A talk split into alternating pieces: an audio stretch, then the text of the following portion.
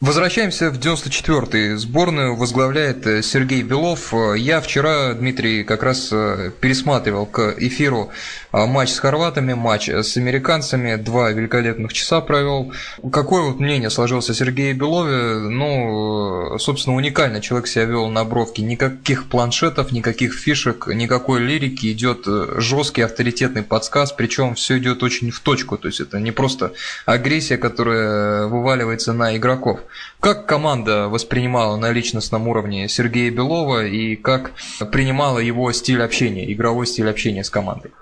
Ну, в игровом стиле никто не мог ему э, перечить. То есть э, это был э, профессионал высочайшего уровня. Он всегда знал, э, э, какому игроку э, нужно на тренировках что-то как-то добавить, э, какие-то элементы какие-то командные взаимодействия. То есть он точно знал, чего и когда нужно делать.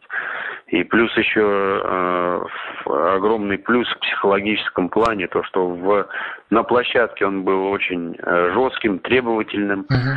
а вне площадки он э, как бы был другом, так скажем.